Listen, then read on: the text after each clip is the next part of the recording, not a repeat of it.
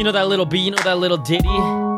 Welcome to the Apple Bitz XL. Brian Tong here, your host with the most. It is episode 24, and this show is all about you. Thanks to everyone who supports this show at patreon.com slash Brian Tong. We'll get to that later. But again, this is all about y'all. Call in 833 888 ABXL. That's 833 888 2295. We got over 15 calls this week. It was crazy, so I had to trim them down. I'm sorry I couldn't get to everyone. And some of y'all, like, it sounds like you're underwater. I, I hope you have a phone from the past five years because it should it, it shouldn't sound like that. It shouldn't. So let's get to it, everybody. A lot of stories happened kind of earlier this week, and the big one really comes to us from Bloomberg. And Bloomberg reports that Apple is planning to debut a low cost MacBook Air with a Retina display and a revamped Mac Mini with a focus for professionals sometime this fall in 2018. So we we've heard this rumor that Apple is going to have a new entry level low cost laptop and we didn't know if it was a MacBook or a MacBook Air and what the design might be. This is the first report that actually outright says it will be a MacBook Air. They do report that it'll have slimmer bezels around the display. It'll continue to be sized around 13 inches and will feature a Retina display the first time, at least for the MacBook Air line. Remember, the MacBook Air was that first, uh, I think it was the first laptop where they said you could fit it in a manila envelope. I swear that was the advertising campaign. Uh, at least it was for the 11 inch where you could just slide it in an envelope. That's when Apple used to have really good, clever advertising. I know I sound old when I say that, but it's true. They used to do those fun things. I remember when they did the uh, they had the MacBook Pro 17 inch, and they had the um, I think they had the 12 inch MacBook Pro, and they did a video with Yao Ming and Jules Verne, Mini Me, and it was in like on an airplane or something. It was super clever. We don't we don't see ads like that anymore. Now it's like all it's more like lifestyle ads, not nearly as cool. Uh, anyways, the 13 inch MacBook Air will get revamped. They also talk about the Mac Mini, which I think is really interesting because the last time the Mac Mini was upgraded was, oct- or at least how about this, updated, significantly updated, was October 2014. Four friggin' years ago. Now, we don't know too many details about it, but according to Bloomberg and Mark Gurman, he says that it's expected to be focusing on the pro users with new storage options and processor options that are likely to bump it up in price compared to the previous Mac Mini products. So we know it's entry level is 499. This most likely will have a higher end price point, right? Get your own display, get your own mouse, get your own keyboard, separate from everything instead of the all-in-one design. It, you know, use it as a Plex media server that can now serve up 4K content that's a that's another cool option because a lot of people use Mac Minis for that as well.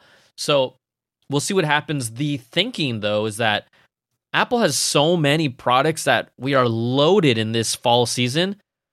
I'm thinking, look, iPhone, Apple Watch, AirPods, AirPower will be in September, and we're really probably about three weeks out from their announcement. And they can't, I mean, it would just be silly just to load that up and then put like iPad Pro and whatever they do with this new pencil and and Macs, whatever if it's an upgraded speed bump for the iMac Pro and Mac Minis and maybe a tease of the new Mac Pro, just a teaser, that's got to be its own event. So the thinking is that Macs and iPads will appear on their own event in October or at least an announcement. And then obviously the flagship September event will feature the iPhone, and the Apple Watch, and I'm I'm super excited about that. I I'm I'm most excited right now about the Apple Watch Series 4 and whatever they do with the new iPad Pro, and I hope they don't just sit on their butt and really do make the iPad Pro just kind of like a little bump. I want to see some significant software updates. We haven't seen what they're what what they're going to bring to us at least from a standpoint of the iPad software.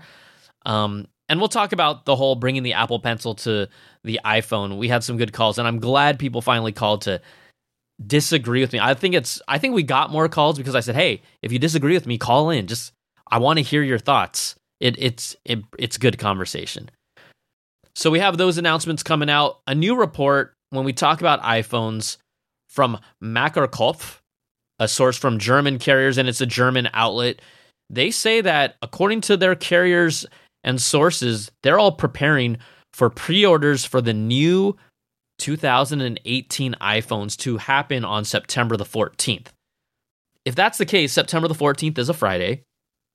That would point to Apple doing their keynote either on Tuesday, September 11th or Wednesday, September the 12th. Now, we know September the 12th, 9 11 in US history, obviously is a day that you wouldn't expect them to announce anything just because it's a day of mourning and remembrance of what happened on 9 11. So maybe they do it then. I, I don't know, but I don't see them doing it on a Monday. They need people to fly in, they give them kind of a day to settle in. So let's say it's 11th or 12th. Let's put our money on the 12th, but it wouldn't surprise me if they did on 11th. One of those days, if the pre orders are actually on that Friday, then the actual keynote would be on the 11th or 12th. Other reports have said that Apple has been ramping up to make sure that they get this iPhone out earlier compared to last year. Last year's keynote was on September the 12th, which was a Tuesday last year. September the 12th of this year would be a Wednesday. But the phones last year came out and were actually released on November the 3rd because of production and manufacturing. This is not a new revolutionary form factor, it's not a new design or body. Sure, they have a few different sizes, but from actually building this, they know so much more. They should be more efficient with it. So the target is that they may be available to deliver to customers on September 21st. They want to hit that buying season early, so We'll see. We will see. But typically, as far back as um, 2012, it has the Apple keynote has occurred on either a Wednesday or Tuesday of that second week in September. On in 2012, it happened on Wednesday, the September 12th. 2013, it happened on a Tuesday, September 10th. 2014 happened on Tuesday, September 9th. You have the following year, September 9, September 7, September 12. So I looking on the pattern, it looks like September 12th, Wednesday, should and could be the day. So I don't know if I don't know how you all feel. I I don't hear many people and many of you from the Apple Bitz Nation writing in or calling in and saying I'm really juiced about this next generation iPhone. I think we're always excited about a new iPhone, but I don't feel that much excitement around it. Maybe it's just me. You got y'all got to let me know. You got to call in and let me know. Am I Am I making this up? Are you are you all in general just not as excited about the new iPhone? 833 ABXL. That's 833 Also, the 2018 iPhones may feature a faster and more efficient wireless charging uh, with a switch to an internal copper coil. Now, right now, inside, coiled up for the wireless charging, it's a FPC coil, which is short for ferrite polymer composite. Now, you switch over to copper, it's a thicker core coil and allows for faster and more efficient wireless charging. At least from a technical standpoint, we know Apple's wireless charging right now is at 7.5 watts. You have other phones uh, like the Samsung Galaxy line, they have fast wireless charging, which is at, I believe, 9 watts. I don't know if the charging plates themselves actually can support up to 10 watts, but at least right now, the highest phone is at 9 watts, from what I believe. If if I'm wrong, you got, y'all can correct me. So, yeah, it's the second generation iPhone 10. They need a they need to bump that wireless charging speed up as well. We know that wireless charging will never be as fast as a physical cable, but it was it's slowly but surely getting better. The report also says it this new copper coil will happen in at least one of the new models. They didn't say specifically. It could be just the large 6.5 inch iPhone 10 Plus, whatever you want to call it. It could be for both the OLED designs. Most likely, it will not be part of the LCD 6.1 inch model, the sweet spot, which, based on its price, might sell the most because that's kind of like the budget. That's like the faux, that's the iPhone 10 or whatever they call it. iPhone, iPhone 11. It's not a real iPhone, guy. I'm sorry, that's not a real iPhone to me. And I'm not going to judge you if your budget doesn't can't handle like the big. I'm telling that is a psychological purchase for Apple to say, "Hey, you all can have an iPhone. We're just going to make a cheaper one that you can't really tell, but people that know can tell, and then they'll know you have the cheaper one." So it's there, it's there for y'all. And I'm not saying everyone should buy a $1,000 phone. Absolutely not. But Apple knows what they're doing with this. And then one more iPhone story Apple is planning on keeping TSMC to build their processors for the iPhone and iPad at least through 2020. The report about this, why it seems risky, is Apple is extremely dependent. Uh, Apple and TSMC have this really tight relationship that, look, they're their only manufacturer for the processors A12 chip inside the iPhone lineup, the only sole provider. So we've seen this before when you have when you lean on one provider or one manufacturer and then delays happen and stuff happens. If there's a slowdown, it affects the entire chain. Apple doesn't have any other relationships. They've signed a contract through 2020. TSMC, the company itself, is really dependent on Apple. It provides about, it makes up for 75% of its business working with Apple. And why not? But why this could be a bad sign for them, remember, Apple is recently with two specific companies. One of them was called Imagination, where they formerly they used to design the GPU for the iPhone, and Apple's like, no, we're not. We're gonna do it our. We're gonna do it ourselves now. They dropped them. Imagination went up for sale. Uh, also, a, a semiconductor company called Dialog, their stock purely dropped because there were reports about Apple, how Apple might be doing its own power management chips as well. Their stock dropped just because of those stories and rumors. So it's a blessing and it's a curse to be tied so tightly with Apple. But we will see the new crop of processors uh, for the new iPhones and the new iPad Pros, and yeah, I'm I'm I'm juiced about that. I'm very juiced about that. Let's talk some Apple Watch news. Apple Watch Series 4 models have been filed.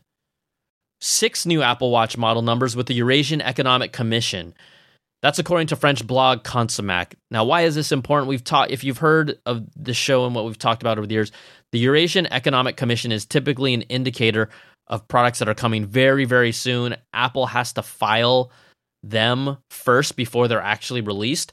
So typically within one to two weeks before many of their flagship products release, you can find their filings with the Eurasian Economic Commission. So we've had things like the lower cost 9.7 inch iPad, the new iPad Pros, iPhone 7, iPhone 7 Plus, AirPods, the new 2018 MacBook Pro with touch bars. Those were all filed with the Eurasian Economic Commission first and kind of gave us the hint like, okay. And so, in, just in case you're wondering, there's definitely going to be an Apple Watch Series 4 at this new keynote. Absolutely. The other thing about this is in the past, there have been eight numbers, eight model numbers that have been filed. This year's uh, there's only six. And that could indicate possibly that the ceramic variants in their two sizes will not be part of the Apple watch Series 4 launch. So I'm sorry for all you rich people that bought this, that wanted a new ceramic one. I'm honestly just jelly. I think the the white ceramic looks sick. I, or I could just paint paint an Apple Watch with white nail polish if I guess I wanted to. Right now I probably I probably should. Anyways, six model numbers were filed and uh, we know the rumors about the Apple Watch, the screen, the form factor will be the same, but the screen will extend closer to the edge with a more minimal bezel. I think that's going to actually make a big difference. Like it's going to look really cool. It's going to feel like a bigger watch. There's been rumors about longer battery life and improved health monitoring capabilities. I love all the software and tweaks they showed at WWDC for the Apple Watch. That walkie talkie, like walk it, talk it, walk it, talkie. I'm I'm all about that. That looks super cool. So those improvements are coming. And then one thing that has been shown off in the beta is the fact that WebKit is part of Watch OS 5. And why is WebKit important? Well, it's the fundamental, you know, it's the basis for Safari. It's but there's no full web browser that's coming to the Apple Watch. But what it does allow, you know, whether or not you use it that much, I completely ignored the mail app and any links that were sent over text message because they wouldn't display at all. But now you can actually, if someone sends you a link or something, not that I'm saying you're going to depend on your Apple Watch to read this stuff, but you have the option to check it out when you're sent specific links or websites, uh, even like a Google search. You can do certain things. So, you know, whether it's through the Messages app or through a Google link that is, you know, embedded in there or mail through the Mail app, I think that's cool. It just makes it a little more versatile. And you know, I, I'm all in for the Apple Watch right now. I think it's an amazing device. Three now, four years later. And then one more thing with the Apple Watch before we hit a break. The Apple, the Apple, Apple, the company is supporting national parks with Apple Watch activity challenges and Apple Pay donations. So what they're doing from August 24th to 31st, if you use Apple Pay, they're going to donate $1 to the National Park Foundation for every transaction. And then also on September 1, September 1st, if you complete a walk, run, or wheelchair workout of 50 minutes or more, or more you're going to earn an Activity Apple Award and an animated iMessage sticker. Yes. That's exactly why I bought this $300 device. Yes. All right, let's take a breather, take a break, and want to send a shout out and love to the sponsors of the show. That would be you. Patreon.com slash Brian Tong is the way to show support for the show. You can start at $1, $5 per month. $5 a month is a cup of coffee. I talk about this all the time. We have different levels 10, 25, 100. And I must continue to say thank you so much. We're still not at our goal to reach that permanent. It's going to happen no matter what, but I'm still hustling and working hard for you. I love that you guys and gals have been able to help allow me to do this. And I talk, you know, I thank everyone pretty much for the most part individually. So thank you so much. And then one other quick thing, just to get it ahead of it in a you know, I'm gonna start looking for sponsorships for the for the show eventually. We're getting the numbers to do it from a listen standpoint. So if you're a Patreon supporter, there is a feed that'll allow you to listen to this without any of the ads. But if you're someone who still supports the show, thank you so much, and listens for free and five stars it on iTunes. We just broke 500 five five star reviews, which is madness. Then you will still get the ads. So if you're a Patreon supporter, no ads. If you are still listening and supporting outside of Patreon, you'll just have to hear ads. Okay. So thank you, thank you so much for everybody. Man, it's it's amazing and I got nothing but love for you. All right, let's keep on grinding through this show. Google and Apple, who would have known, right? They're always they're so tightly interconnected. Now, last week there was a story that came up on the Associated Press reporting that data was being collected, like for example, with some Google apps on iOS and Android devices. They continued to store your location history even with the setting disabled, which was kind of frustrating. And so the ultimate resolution was that Google said, okay, by default, it's set to send that data. You have to manually go into your settings, you know, for something like the Google web browser and find or at least in the settings of your of your phone and turn off web and app activity and location history. That will need to be done to disable Google from collecting any location data. And how many people actually have done all of those things? Most of us have not. Well, this is maybe why you want to. A new report by the trade association Digital Content Next in a paper titled Google Data Collection. All right, this is written by Douglas C. Schmidt. Got to give him all the love for this. He's a computer science professor at Vanderbilt. He says that Android devices send data to Google nearly 10 times more often than iOS devices do to Apple, according to the research. You might be like, dang, I'm happy that I have an iPhone right now. Among the findings, an Android phone with a Chrome web browser active in the background communicated location information to Google 340 times during a 24 hour period. 340, repeat, 340 times during the 24 hour period. Now, an equivalent experiment found that on an iOS device with Safari open, but not Chrome, right, with just the Safari browser open, Google could not collect any data at all unless the user was interacting with the device. Also, on top of this, an idle Android phone running Chrome, just completely idle phone on Android, sends back to Google data nearly 50 times as many data requests per hour as an idle phone running Safari. So, I'm just letting you know that. Overall, an idle Android device is found to communicate with Google nearly 10 times more often than an Apple device communicates with Apple servers. You know, privacy may not be the sexiest thing, but you hear those numbers, you kind of know that it's happening, but then when you hear those numbers, you're like, ugh, but does it change what phone you use? No, it's not going to change that. But it's it's something to chew on. Also, Apple, uh, if you remember, Apple acquired Shazam, the music identifying, tagging, buying service that uh, is really the only app that I use 3D Touch for. Now, today, other than pushing on my screen to see uh, full text messages instead of going to the app, right, to pop open that little preview, that and Shazam are the only reasons and the only ways that I use 3D Touch. And it's kind of sad to me because I really feel like 3D Touch is dying. I don't know anyone that's doing it. Apple has done a poor job, and I've said this over and over, of making it like ubiquitous in every product and every device. And yeah, fine, putting on an iPad is tricky, but they're not featuring 3D Touch enough. I thought it was I still to this day think is it's an amazing interface that can give you more from your phone. And it's like now it's like, oh well, if your app wants to support some 3D touch functions, cool. Some third party third party apps do it, some don't. Apple doesn't really Apple doesn't even talk about 3D touch anymore. They aren't doing nothing with it. It's a shame. It's a shame. I thought they were they were teasing how games could use it so much more. What game developers are taking their time to use 3D touch? How many flagship title games are actually using 3D touch. You can correct me, but I don't think there's many. I haven't I haven't seen one that I'm like, okay, this is great.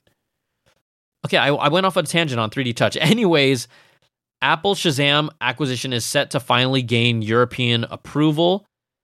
It had been yet to be completed due to an ongoing investigation. Apple planned the acquisition of Shazam back in December of last year.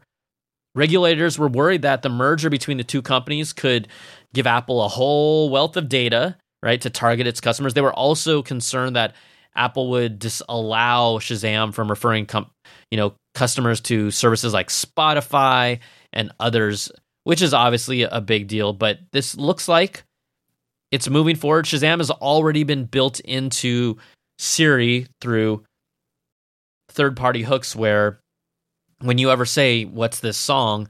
it's actually using the Shazam engine or Shazam's brains to tag that song for you. So, pretty cool stuff. And Mr. Cook, if you want to talk about what's cool, this guy's feeling real cool. Tim Cook is poised to receive around, according to uh, multiple reports, $120 million in Apple stock for for Apple's great performance, basically. It's 560,000 shares of Apple stock. Uh, this is based on an agreement with obviously a contract with him and Apple over time. It's quite massive. But also, what I do like about this is Tim Cook has outright said, you know, he's not trying to keep all of his riches. He's he's really not. He uh, recently donated 23,000 shares of Apple stock because they can go up in value worth nearly $5 million. He donated that recently to a charity. Let me see what let me see if I can find out what charity that was. But that's baller, right? That's that's a lot. Oh, it didn't actually outright say what charity what charity he did. It was a undercover it's hopefully it wasn't his alma mater Duke University. I don't think they need more money. But Apple became the world's only trillion dollar public publicly traded company and so he's swimming in cash. Apple's earnings continue to go bonkers. I wish there was a little more innovation to earnings balance, but that's just me speaking out loud. I just I want to see something special from Apple and uh okay, fine, AirPods. Everyone that's just right now saying AirPods, dude, AirPods. Okay, okay. AirPods.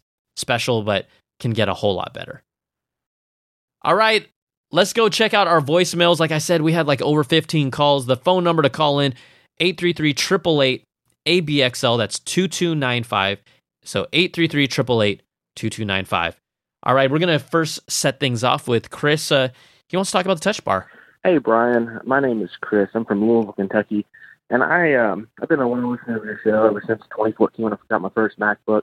And last year, I recently bought a new 2017 15 inch MacBook Pro. Um, and I'm going to share a very unpopular take on it that I'm actually a big fan of the touch bar because I think it really gives me the usability out of that last row of function keys that I didn't really use that much when it came to my old MacBook Pro, which was a 13 inch uh, 2013 model. Um, I know you're probably going to say that it doesn't make much sense that I'm a fan of it, but I think that it actually gives the computer a lot more usability uh, when it comes to those keys, and it actually is really helpful when it comes to being able to have the customizable screen for the apps that I'm actually using. All right, I'm going to keep this short for you and enjoy to hear what you're going to say about it. Thanks. Chris, I, I think Tim agrees with you. It's really awesome. He he look, I think that it all comes down to individual users, how you use it, and what you like best about it. I just say that I'm not the biggest fan about it because I wish there's so many times where I just want to feel a physical feedback or know that I'm actually hitting something properly. There's times where I'm entering numbers for addresses or credit cards or passwords and the tip of my finger actually touches the touch bar and then it takes me out of that prompt. It happens in like video editing all the time. And so and overall, I think it's a lot more eye candy than it is functionality. But I, I agree with you with customizing it. That's going to be a big deal for you. And I like that you like it because I'm not the only voice here. And so, you know, I want to celebrate that. Chris, my man, he loves the touch bar. That is dope. All right, let's let's talk to Trey. Hey Brian, this is Trey from Seattle, longtime listener, uh, first time caller. Really uh, is really cool that you uh, got your own gig now, um, and I'm definitely um, listening to you every week and supporting your efforts. So um, keep doing what you're doing. Um, I did want to say that I do agree with you a little bit about the Apple Pencil support on the new iPhone, especially the new um, 6.5 inch one. I think it's an added value to people that are in the ecosystem. So, in other words, if I have an iPad um, or an educational iPad with that little crown tab, it's not really like a it's like a cheaper stylus they were to sell. If I had that, then um, I can use it with my phone, and that's cool, right, for a signature or to do something with. But if I don't have it, then I don't use it. No big deal. It's just it's just there if you want to use it. The screen is capable of uh, utilizing a stylus as an input, but you don't have to use it. Anyway, um, again, just an added value, something they can do, but they don't have to do for people that want to do it. So anyway, thanks, and uh, catch you later. Bye. All right, Trey. I hear you. I hear you both, Chris and Trey.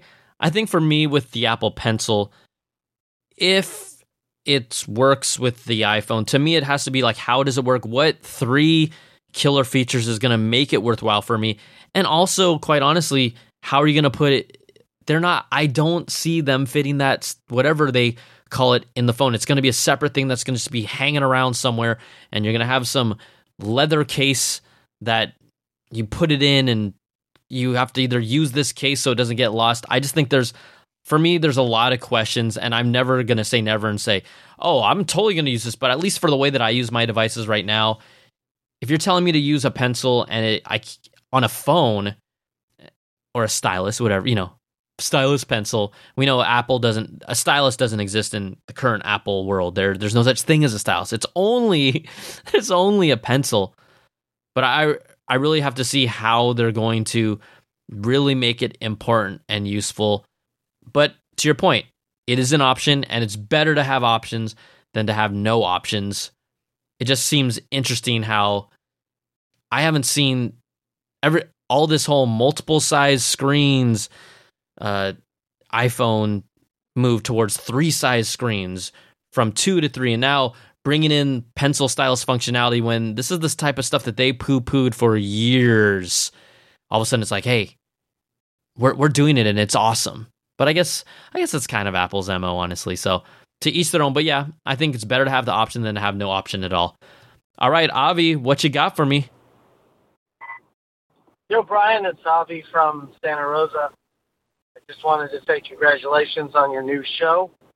And I wanted to talk to you a little bit about how Apple's going the completely wrong direction and away from what Steve Jobs was initially doing and going in the direction of doing their own thing.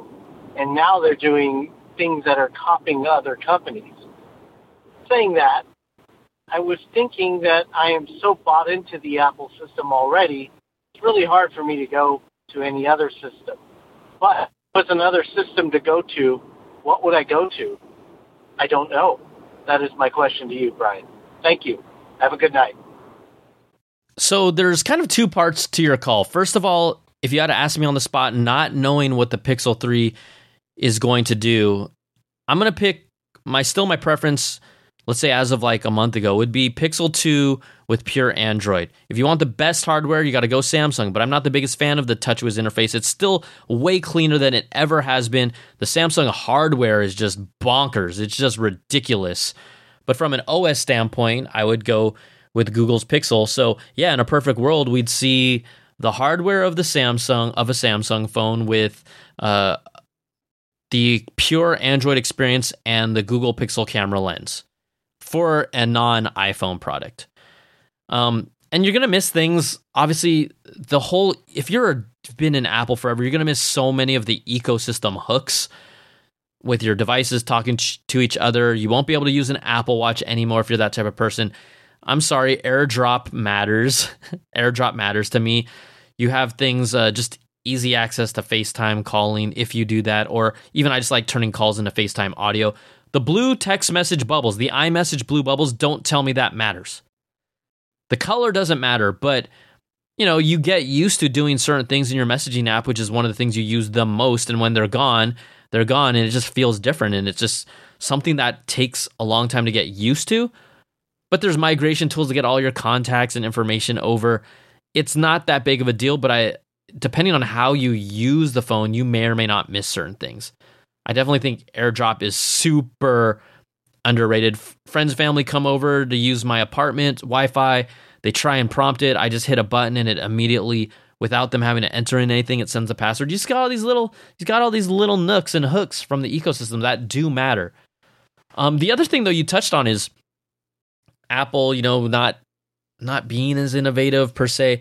I think the biggest issue, and we've talked about how Apple is different, and really, what it comes down to, I've I've said this in many ways, but I don't think I've expressed expressed it this way. Right? We've talked about Steve Jobs' vision, Tim Tim Cook's being a big numbers guy. You know, Apple in the past really their goal was to make the best product, not three iPhones. So Apple's new mantra is we want to make the best phones we can at multiple price points to make the most money that we can.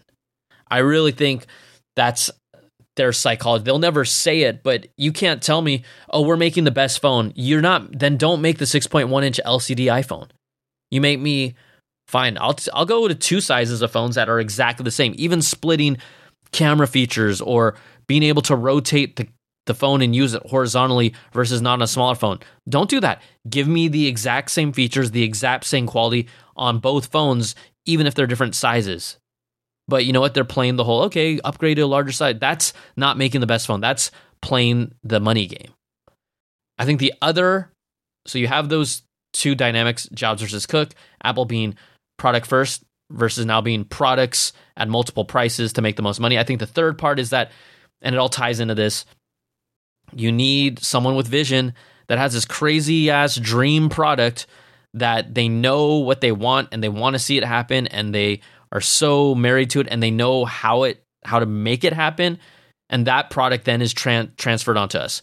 Another example as crazy as he can be and as in trouble as he can be for whatever elon musk.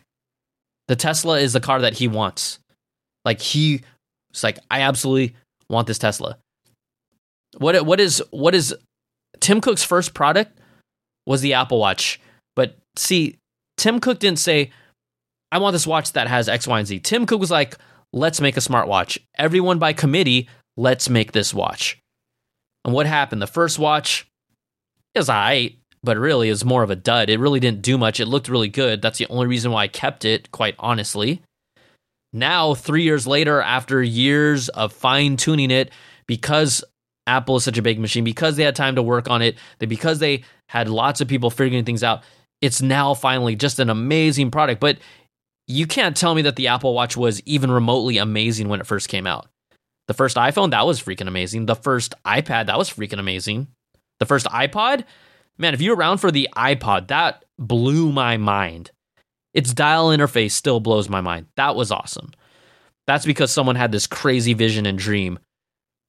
Here, not as much. So I think the Apple today is like, And Apple again is playing more copycat than other. Why did Apple make an Apple Watch? Because the Pebble on Kickstarter was so freaking popular. I think it was the first Kickstarter to it had record numbers. I, I believe it had something like fifteen million dollars uh, for the first con for or ten million of people that want it. So guess what? Samsung, Apple, Google, like we got to make these. And where's Pebble now? Pebble's dead. Pebble's gone. It was absorbed by. Whew, I don't want to say it incorrectly. I feel like it was. It's not Fitbit. I don't want to say. Was it Motorola? I don't want to say. But Pebble's gone now, right? They were a small company with an amazing idea and dream, but in the end, the big boys squeezed them out.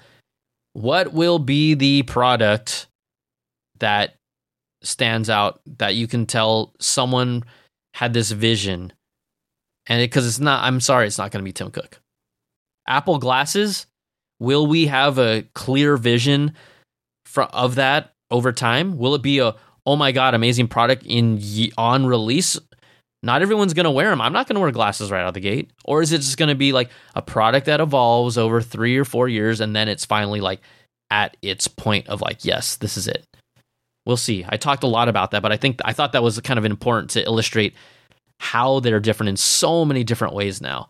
Um, but yeah, AirPods are AirPods are really really good. They're not great. I don't. They're. I know everyone is buying them in droves, but just because of that, they could still be so much better. But they are really they are really really really good. I've I've stuck with that ever since day one. All right, we've got another call. Robert, he might be feeling the same pain that you're feeling. Hey, Brian, Robert here coming from Albuquerque. Hey, uh, I grew up in Cupertino, Sunnyvale, and I've always been an Apple fan. I quite they they confuse me. I quite don't understand what Apple is doing. Um, they're a, a billion dollar company. Um, why can't they get their act together? For instance, like um, the home automation why can't they just separate into like a separate division that that product line and make it right? Um, it, I just don't understand. Anyway, thanks for everything you do. Appreciate it. Have a good one. Thanks, Robert. Uh, I think that it's harder than it even sounds just to even spin off into a different division. The biggest problem that Apple's home kit slash smart home division has is that Siri just isn't up to snuff. That's the biggest thing that's holding everything back, quite honestly, from Apple taking that next step up when it comes to voice assistant, just even AI in general. We know they're working on it, but that's their biggest hole. They're just, quite honestly, it sounds messed up, but they're just, their phones aren't smart enough compared they have the mass market appeal. They look amazing. They do amazing things. The ecosystem is amazing. But what is the number one thing driving technology forward, especially today? It's having a smart assistant. It's not about a thinner phone. It's not about a better camera. Everyone is locked into their ecosystem so much that they still won't even change. It's hard to change to another phone. But then when you have someone like Apple and you have one of the you know the arguably the dumbest smart assistant on a phone it's not good it doesn't help you and so there's this perception inside of apple consumers that are like oh my gosh get your act together but guess what as long as we still keep buying these things they're still going to be doing just fine they don't have to they when you're on when you're on top you don't have to necessarily work as hard they're kind of like the fat cat if they if there was no competition from an AI standpoint, and there remember there was not. Apple had Siri first on the phone. For two years they had a lead. No one was doing anything really to come close. Google starts storming in, Amazon starts storming in. Apple didn't have competition there, and they weren't trying to make they weren't in hustle mode. And now look at where they, look where they are now. Look where they are now with Siri. So that's the biggest obstacle with their home home division more than anything else to me. All right, last call. Hey, Brian, this is Bobby from up in Canada.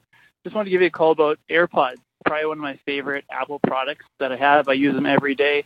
And I was just curious about the second gen of AirPods and the distance that they'll be able to travel from your iPhone. I didn't realize that my current AirPods weren't kind of using the the, the distance of theoretical maximum distance for Bluetooth technology? How much better can it get with the next gen? And what other improvements do you see happening for AirPods? Thanks a lot. Bye. All right, AirPods got nothing but love for this. You know, I wanted to take this call because we haven't talked about AirPods as much. And, you know, there's a lot of different ideas floating around. Will we see the actual official AirPods 2 this September? I really hope so. You know, there's a lot of different things that they've been talking about from an improvement standpoint with this second generation having like a ability to just instead of have to tap them, you can just prompt Siri by saying, you know, the magic words. Uh, there's definitely a wireless charging case that will be part of the new AirPods because Apple teased it last year in 2018, uh, sorry, 2017 in September, and it still hasn't come yet. So we're still waiting for that. I think the biggest thing you talk about here is an upgraded Bluetooth chip, and why is that going to be important? So right now, the AirPods are using a Bluetooth 4.2 low energy, I believe. Yeah, I'm pretty sure it's yes. So right now they're using Bluetooth 4.2, but see the next the way the way that it can get a lot better beyond all the things I talked about, beyond the fact that there's rumored like water resistance and stuff like that, is that Bluetooth 5.0 which is in some of Apple's current devices already. I think the MacBook Pros have it already. The new batch of MacBook Pros, I believe, uh, the iPhones have it, and it's kind of like under the radar improvement. But why is that important? Is Bluetooth 5.0 is really going to take a product or a third or accessories that use Bluetooth like the AirPods and really amp them up. So, for example, the data throughput for Bluetooth 4.2 versus 5.0 is one megabits per second versus two megabits per second. So it's double the speed data throughput. Also, you can do things, for example, like with Bluetooth 5.0, you could actually support two speakers, two, let's say you're traveling, two headphones, completely wireless, could listen in on a single phone, completely wireless. It supports multiple wireless device connection. Right now, someone's like saying, oh, you can do that right now. Well, that's actually using AirPlay over Wi Fi. I'm talking about purely over Bluetooth. All right. So, also, the quality and fidelity of Bluetooth 5.0 could get you close to like lossless streaming. So, that's like the highest quality uh, audio format that, you know, Apple has their own lossless format, but really no degradation there. In AirPods, it's not like you're really going to hear the main advantage of that. But the other part also is um let's talk about distance. I think they say with Bluetooth 5.0 you can get up to 800 feet range. Yeah. So right now it's 200 feet with Bluetooth 4.2, 800 feet. That's huge from a standpoint of walking around a home. Yeah, you'll have issues with walls and other competing signals, but just the fact that Bluetooth 5.0 is Bluetooth on steroids. And so if the new AirPods come with a Bluetooth 5.0 support, I think that's really going to open up a lot of new things and interesting things that Apple can do with it, um, which makes it exciting for me. I, I want them to add, though, just basic more touch control. I want you to be able to physically touch the stems of the AirPods on one side and slide the volume up and down. It's a touch surface. I want, I think that would be so useful. I don't talk to Siri with headphones. I don't care about that. Right. So do that. They're going to end up looking exactly the same. It's kind of been established now as like the look. And I'm, that's to each their own. I mean, I rock them, although I just lost them recently. So I, I hope they're in a pocket somewhere. That happens, you know. But that's really what some of the main improvements that we could see with the AirPods 2 and hopefully we'll find out in September. Again, three weeks away from the estimated time for the keynote. Kind of exciting. All right, everybody, that's going to do it for this week's show. Again, remember, call, participate, be a part of it. I'm so thankful. We literally had like 15 plus calls.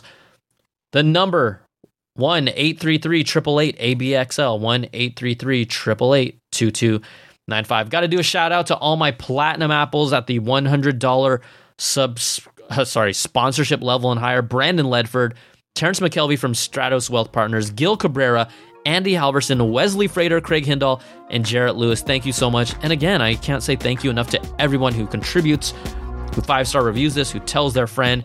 It's just helping grow this thing. And uh, we're only four months deep, and uh, it's kind of amazing. All right, thanks again so much. That's going to do it for this week's show. We'll talk to you soon. We're going to wrap things up. That's the Apple Bitz XL. Take care. Be safe. Peace.